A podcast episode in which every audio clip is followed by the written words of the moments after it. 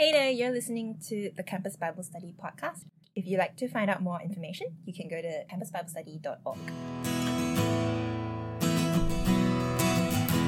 Colossians 1, verse 1 to 14. Paul, an apostle of Christ Jesus by the will of God, and Timothy, our brother, to the saints and faithful brothers in Christ at Colossae, grace to you and peace from God our Father.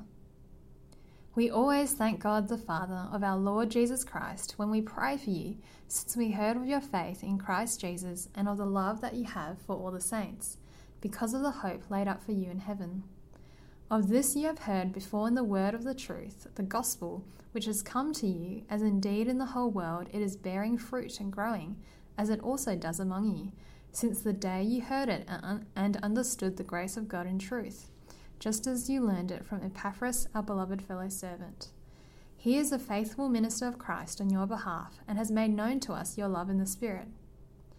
And so, from the day we heard, we have not ceased to pray for you, asking that you may be filled with the knowledge of His will in all spiritual wisdom and understanding, so as to walk in a manner worthy of the Lord, fully pleasing to Him, bearing fruit in every good work and increasing in the knowledge of God. May you be strengthened with all power according to his glorious might, for all endurance and patience with joy, giving thanks to the Father who has qualified you to share in the inheritance of the saints in light. He has delivered us from the domain of darkness and transferred us to the kingdom of his beloved Son, in whom we have redemption, the forgiveness of sins. Well, welcome back, friends. It's great that we can gather together. I'm not sure how your summer was, but it's nice to well, get back into some kind of routine, to get back on campus, uh, to be able to meet together again. I'm going to look at this passage with us together briefly. Uh, let's pray and ask that God would speak to us through His word as He does. Heavenly Father, thank you for your word. Thank you that it is rich and life giving and that it teaches us all that we need for life and godliness. Father, thank you that we can gather together this evening. Thank you for summer, for the opportunities for mission, for rest, for work and training for time with family and friends. And Father, thank you for the time we have this evening to refocus, to be equipped for the start of year, and to be shaped by your word as we prepare for the year. And we pray these things in Jesus' name. Amen. As we start the new year, can I ask you a bit of a personal question? It's a bit personal. I want to ask you about your health and not how you're going with the virus spreading around, but how is your spiritual health? I mean, doctors and dentists, they recommend that each year, maybe every six months, you turn up for a checkup. Your mechanic probably says the same thing bring your car to me once a year just to check that everything's okay. The purpose of this kind of regular periodic checkup is to kind of see if anything's going wrong, to pick something up early enough so it can be treated and dealt with properly. But when was the last time you took an honest look at your spiritual life? Now you may want to avoid it. A bit like the thought of going to the dentist for that ache in the back of your mouth. Can't think about just keep on brushing, it'll be fine. Surely it will work out in the end. You're afraid of the drills and the bills of going to the dentist, and so you try and ignore it. Maybe you think the same about your spiritual health. Or perhaps you're just not sure where to start. Maybe it's a bit like your car, there's that noise.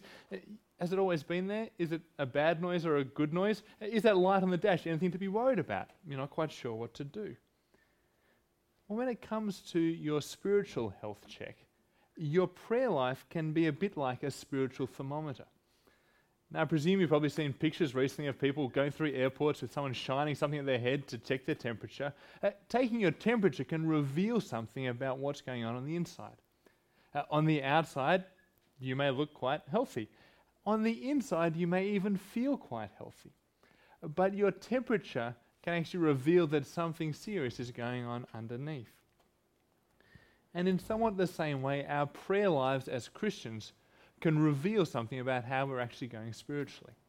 Uh, on the outside, we can look like we're going well as Christians. We may even think to ourselves that we're doing well as Christians. But as we look to our prayers, it can actually, well, look a little more concerning. Prayer's often personal. Uh, we pray corporately sometimes as we gather together, but when we're on our own, when no one else is watching, when there's no one to impress or no one to judge you, what's your relationship with God really like? What's your prayer life like? Uh, prayers also kind of open a window to our hearts, to our desires? What kinds of things do you pray for? What are you thankful for? What does it reveal to you about what you truly value and what you look forward to? Now, talking about prayer like this, it can easily induce guilt for us. Uh, personally, I know that my prayer life hasn't started this year how I'd hoped or how I'd planned for it to. And for many, if not all of us, there's room for us to grow in this area. So, as we look and we talk about prayer and a spiritual health check, uh, we don't want to have any cheap shots. We don't want to make you feel bad. We want to, don't want to try and twist or manipulate you. But rather, together, as we look at this prayer of Paul's, we want to open our hearts and our lives to God, don't we? That His Word may diagnose us and that we may leave here on a healthier trajectory than we walked in. That's my prayer, and I hope it's your prayer too. Uh, so, what is Paul's prayer that we're looking at in this passage? Well, Paul opens by summarizing his position of prayer for these people, the believers in Colossae, brothers and sisters he's never met personally, but he is committed to enduring thankfulness for them. And now, while you may think verses 3 to 8, this kind of first chunk of the prayer that we just read, while you may think that's all about what the Colossians have done, notice that Paul doesn't direct his thanks towards them, but towards God. Now, like me, you probably know this in theory. Uh, this is the work of God and not them. But how does that truth shape your heart? How does that shape your prayers?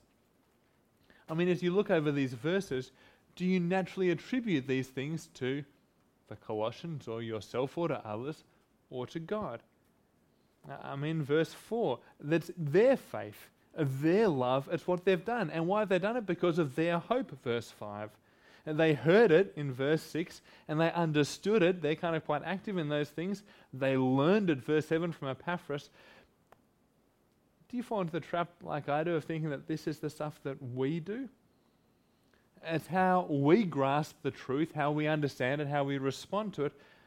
But Paul reminds us that for the Colossians, for us, for those we share the gospel with, all these things are the work of God. Because did you notice in verse 6? It's the work that God brings about through the gospel. In verse 6, it's the gospel that is bearing fruit and increasing. The gospel here is described as God's true word, a word that reveals God's grace towards guilty rebels, giving them certain hope of a blessed future in heaven. Now, Epaphras, he's the bloke who went to the Colossians. He spoke this message of grace and truth to them. And that makes him, did you see, a faithful servant, not of the Colossians, though he does serve them. He's a servant of Christ or a minister of Christ. That's what it is when we share the good news about Jesus Christ. A faithful proclaimer who brings about God's gospel growth. Now, this growth being described as bearing fruit and increasing, what does that remind you of? Uh, hopefully, if you're at NYC a couple of years ago, if you've read Genesis recently, as we're about to in a couple of weeks, it may remind you of the first command that God gave to Adam and Eve. Genesis 1:28, go be fruitful and multiply, fill the earth and subdue it. This original creation mandate, if you like, is now being fulfilled by the proclaiming of the gospel. A proclamation, not procreation, if you like. And through the proclamation, God is bringing this growth. It's also what you see in the book of Acts. If you want to look up later, Acts 6, verse 7, 12, verse 24, and 19, 20. Acts 6, 7, 12, 24, and 19, 20. At some of the key moments through the book of Acts, the growth, the spread of the gospel is described as the word of God increasing, multiplying, as people are saved. You see, growth happens as God's word is proclaimed, and God brings that growth. Another passage that may come to mind for you is Jesus' parable of the sower. Uh, Matthew 13, Mark 4, Luke 8. You remember the one where the sower goes out to sow the seed and it falls on the path, on the rocky ground, on the, uh, the good soil, is what we're thinking about, isn't it? The seed that falls on the good soil is those who hear the word of God and accept it. And what happens? They bear fruit. They're fruitful. And they bear fruit 30 fold, 60 fold, and 100 fold. You see, as the gospel word is proclaimed, it bears fruit. And if we are the good soil who have received this word of God, The expectation is that we will be fruitful. And that's what Paul has seen amongst the Colossians. And he gives thanks to God that God has borne that fruit amongst them. So, what does it mean for us to believe this? Well, if we believe this, then we too will give thanks to God as we see the fruit of gospel growth, both in our own lives and in the lives of others. Gospel growth begins with hearing the gospel. It sounds obvious, but it's worth noting that uh, several times in these verses they heard the gospel. Paul wants to kind of draw it out. Living a gospel shaped life isn't enough, it's actually proclaiming the gospel word. We speak the truth. And in verses 12 to 14, we're reminded that we all naturally live in darkness, bound in this dominion, this authority, as slaves to sin and death. But in Christ, all that has changed. God's given us this outrageous gift that none of us could ever possibly earn or deserve. God gave his beloved Son to die in our place, to reconcile us to God, to forgive our sins, to give us the freedom and the life that comes of the glorious kingdom of his Son. This is God's grace. This is what we've received, and this is what we can't help and we must speak and share to a world in bondage to death. And when you comprehend this certain hope that we have, the obedient response to the hope of grace is faith and love. It's not always the way we think, but verse 5, it's because of this hope that they have done, verse 4, responded with faith. Faith in the Lord Jesus Christ, trusting their lives to the one who gave his life for them and love, love as the fruit of the gospel, love overflowing to those that Jesus died for, the Christian community. And so when we see these things in our lives, faith and love flowing from the hope that we have in heaven, in our lives and the lives of others, well, like Paul, we ought to thank God. This is a miraculous work he has done in them. This is the costly work that Jesus died to bring about. This is the fruit that his gospel has borne. And if we continue with this continued life of thanksgiving, as Paul says, always giving thanks for them, well, it guards us against, well, falling into thinking that our faith is a product of our good work, of our intelligence, our culture, our family. No, it's none of these things. It is a result of God's work in us by his gospel word. So if God's word is powerful, if the gospel brings growth, will you be a faithful servant of Christ and proclaim this good word of grace? It seems like an obvious conclusion, doesn't it? God does the work, and we proclaim this gospel in prayerful dependence on Him. Uh, prayerful dependence because He does the work, not us. He brings the growth. We proclaim the gospel. So, will you commit to praying this year? praying for your friends, your classmates, your family, uh, those that you work with, those that you play sport with. Will you pray that God would bring this growth to them and give you opportunities to share the gospel with them?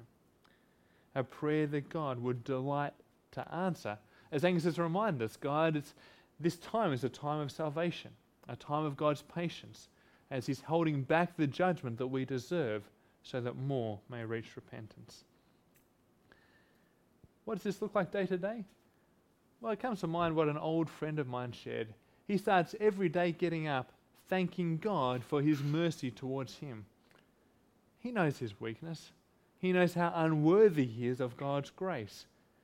And so every morning to start the day, he preaches the gospel to himself and he thanks God for his grace to him. Maybe that might be something that you enjoy doing, that benefits you, that reminds you of all your Lord has done for you. What are you thanking God for? Not just as a one off, not just occasionally, but what is your constant pattern of thanksgiving? Is it about what God has done for you and what you see Him doing amongst others? Uh, in verse 9, Paul moves from this attitude of thanksgiving, and really verses 3 to 8, to a petition, a prayer. And did you notice, just as he's always giving thanks in verse 3, well, he hasn't ceased in his prayers either in verse 9. You get the feeling that if Paul said he's going to pray for you, it's not just that 30 second prayer as he walks down to the bus. No, no, he's going to commit to continue to pray for you, to be disciplined, to be devoted. And I take it he did that because he truly believed in prayer. He knew the God he prayed to, the God who delighted to hear his prayers, the God who would answer his prayers, the God who would answer his prayers to bring about the work that he's promised to do through the gospel Paul has been proclaiming. He didn't need monthly updates. He didn't need the prompting of others. He was convinced of the value of prayer and what they needed most, and he prayed. What do you pray for? Uh, if you're like me, most of our prayers tend to be driven by what we're currently experiencing a need, a situation, or what's just on the horizon, an event, an anxiety, a joy. Uh, we're very task focused in our prayers. Do we pray more for material things or spiritual things? For things passing or things eternal? For matters that will please us or matters that will please God? If you're like me, Paul's prayer is a big challenge to raise my eyes to the things that truly matter, that truly endure, that concern God and not just me and my small sphere. What does it look like? Well, verse 9, the essence, the foundation of Paul's prayer is verse 9 to be filled with the knowledge of God's will in all spiritual wisdom and understanding. Now, sometimes people complain that campus Bible study, they're too much on about the Bible and about knowledge, and not enough of a focus on the Spirit. But that kind of a distinction, well, it's a false dichotomy. It's a false to split those two apart. And, well, it's an emphasis foreign to the Scriptures. What does Paul pray here? Uh, not that they are to be filled with the Spirit. He does talk about that elsewhere. But to those who have the Spirit, to a group of Christians, he asks that they be filled with the knowledge of God's will. And notice he doesn't say, go get some knowledge, hit the books. He prays to God to give them this knowledge. Uh, to have the knowledge of the will of God, well, it is none other than the gift of God to you. So, what is God's will for your life? Now, when talking about God's will, people tend to think of it in three different layers. I'm not sure if you ever have, but that's the way that people discuss it. Uh, firstly, there's God's sovereign will. God is God. He works all things according to the counsel of his will. Ephesians 1:11. Because he is God, he ordains everything. Now, he hasn't revealed to us what that everything looks like, but he has revealed to us the shape of all that. You see down, we'll look at it next week, but in verse 20, uh, he is reconciling all things to himself whether on earth or in heaven, making peace by the blood of his cross. That's God's big plan, his big will for all of creation, reconciling everything through Jesus. But just where do the bushfires or the coronavirus or your business degree, how, how, does all that stuff fit in? The tangible stuff of the day? Well, if you're Tony, that's all of your life. no, he's changed. There, there, there's more. So you've got God's sovereign will. Everything happens according to that will, but we don't know all the details. Then people talk of God's moral will. Uh, the Bible reveals for us how we are to live in love, joy, peace, patience, kindness, goodness, faithfulness, gentleness, self control, if you like, the fruit of the Spirit. Uh, but it's that kind of moral thing, how we are to act. God tells us that. then there's God's individual will. Where should you work? What degree should you do? What church should you go to? Who should you marry? Should you date? There's that kind of day to day decisions and that tends to be where people go first and foremost when we think about will. What's God's will? We want to think of those day to day decisions. And if you know God's sovereign will through the scriptures, you know God's moral will through the scriptures, well, you have to discern God's individual will for you by, well, listening to God's inner guiding by His Spirit. It's not revealed in the scriptures. It doesn't say, Tony, study business. It's just not there. But the issue is, I don't think the Bible actually talks about this individual will for our lives I think it's just about the first two. What's God's concerned about? He wants you to know about the big picture of what He's doing in all creation, that He's in control. And He wants you to know how to live. Your godliness is what matters, your holiness, your character. And He doesn't give us case studies, examples of every possible situation we are to face. What does He give us? He gives us all the spiritual wisdom and understanding that we need to be able to make those decisions about what to study, where to live, what church to go to, who to marry, or what you're going to do on the weekend, or what you should eat for dinner. Hopefully, you've worked that one out already. You see, this is what Paul prays for them. He wants them to know God's will, to be filled with the knowledge of God's will, and to be filled, sorry, in all spiritual wisdom and understanding, that they may know how they are to live. Why? Well, the purpose is that they walk in a manner worthy of the Lord, fully pleasing to Him. He wants them to be fully equipped for life. Now, those around us, they may be seeking their own pleasure by following their own will. If you've tried living like that, you know how empty it is, just as the prodigal son found out. But Christians, we're different because we know the will of God, the God of the universe, and having received His grace, we now live to please Him, not ourselves. But you can be sure that the God who gave His only Son for you is not giving you a rough path through life. Yes, there will be persecution, but the path that He has prepared for you is the best way to live. He loves you, He made you to live that way. But boy, it's a high calling to live. Have you ever considered how your present life is worthy, is fitting of being a son of God, being a representative of God in this earth? Daily, I'm aware of how I fall short of that standard, how I fail. You may well be too. How do you respond? Well, shouldn't it drive us to deep dependence on God, to our knees to pray to Him, to depend on His grace daily? to speak the gospel to ourselves daily. God cares about your life. He wants you to live the years He's given here, given you here with purpose. And that purpose is not chasing your pleasure, but to live for His pleasure, to do what matters, to do what is valuable. And what this life looks like, it's unpacked in, well, kind of the four following clauses. If you remember English, they're the kind of next little chunks. Uh, firstly, verse 10 uh, the life pleasing to the Lord, it bears fruit in every good work. That's what Paul gives thanks for at the start, and now he continues to pray for that. The evidence of the gospel taking hold of our lives is the good works that overflow. These in no way merit our salvation, we know that, but they are the joy of the believer. Good works, they're acts of love flowing from the love God's shown us and the love we have to others.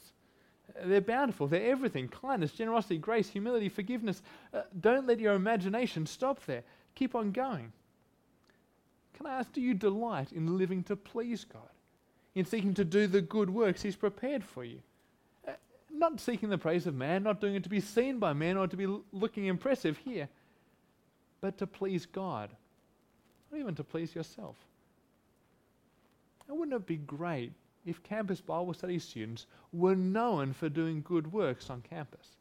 Uh, not just for walking up to them while they're having lunch in the quad, but for doing good works that even those who don't believe in our God can recognize that we've been transformed by Him to love. Now, hand in hand with bearing this fruit is the second one of increasing in the knowledge of God. After all, this knowledge it drives and directs our walk according to God's will. Do you know that your growth in knowledge of God, it is pleasing to God just as your good works are. Knowledge is not a bad thing. God wants you to know Him. So, what's it going to look like for you to commit, to continue to read, to study, to meditate on, to delight in God's Word this year? Having learned of God's grace through the gospel, we tend to fear any kind of Pharisaic legalism. But the issue that I think we fall into is with legalism, we kind of clump all kind of spiritual discipline or piety.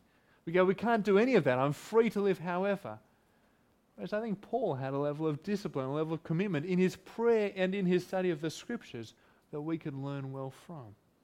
How will you be intentional and disciplined in your prayer and in your Bible reading to depend on God in thanksgiving, to pray for what really matters, and to grow in your knowledge of Him, to please Him in that way. On campus, at church, on your own, how will you invest your time well this year? Uh, thirdly, verse 11, uh, the third aspect is being strengthened with all power, according to his glorious mind, for all endurance and patience. Now, walking in God's will, it's not a sprint, it's not a holiday, but it's also something you don't need to be some kind of elite Uber athlete to achieve. Why is that? Well, the God who spoke the universe into being, He is the one who will strengthen you. He will give you endurance. He will persevere you to the end. We depend on Him. And one of the ways that God does this is by gathering His people together around His Word in bigger groups and smaller groups. We're going to look at that on next Friday at Welcome Day in Hebrews chapter 10. But it is a joy and a privilege for us as God's people to have this freedom to meet here and to gather, to spur one another on as God strengthens us to walk in His will. And fourthly, at the end of verse 11, the with joy, I think, goes with the next one rather than the previous one. But anyway, that's the, the verse break up. With joy, giving thanks to the Father who has qualified you to share in the inheritance of the saints in light. Now, Paul's modeled this attitude of thankfulness in verses 3 to 8. And now he calls the Colossians and all Christians to copy it.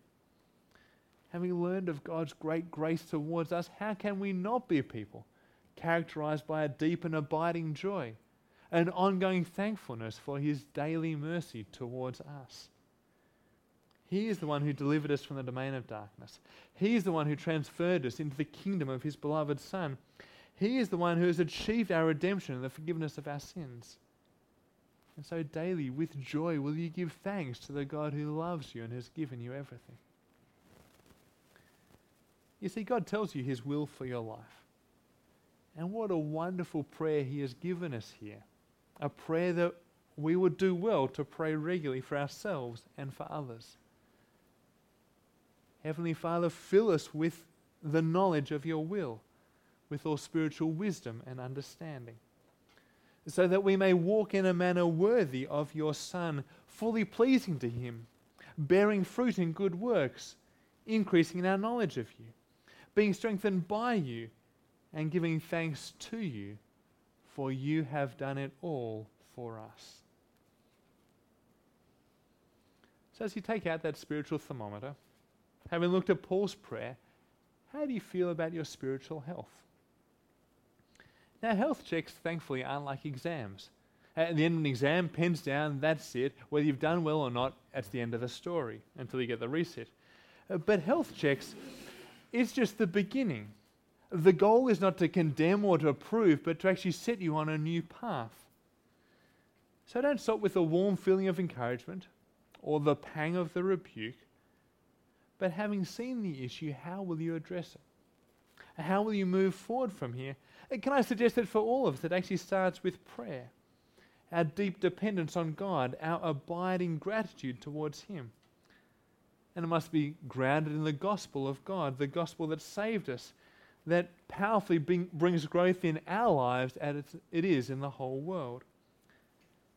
And as we seek to be filled with the knowledge of God, there's the enduring commitment to live seeking His pleasure. You've probably noticed that our society is driven by pleasure, aren't they? It's called hedonism, uh, seeking for many that they live their whole lives for their own happiness, their own pleasure. Uh, now, a little while ago, probably before your time, but the, the remnant continues, the, their idea probably continues. But John Piper popularized a term called Christian hedonism. Uh, building on this phrase, he said, what he means is we should seek to glorify God by enjoying Him forever. Uh, your pursuit is to find your joy in God and so to glorify Him. Now, there's some value in that, but I wonder what Paul would say from this letter. What is his view of Christian hedonism? Wouldn't he encourage us to live seeking God's pleasure as we are filled with the knowledge of his will? There's no greater purpose for you in life. There's no greater goal, there's no more glorious achievement for your life than to seek God's pleasure by living according to His will. So, will you join me this year in praying this prayer and seeking to live this out? seeking God's pleasure, being filled with the knowledge of His will. Let's pray. Heavenly Father, thank you for lifting our eyes above our sphere to see what truly matters to you and for us.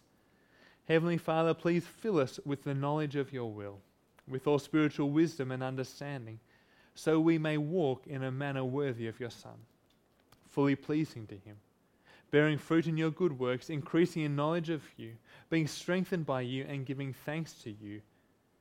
And we praise you and thank you, for you have done it all for us through your Son our Lord Jesus Christ. Amen.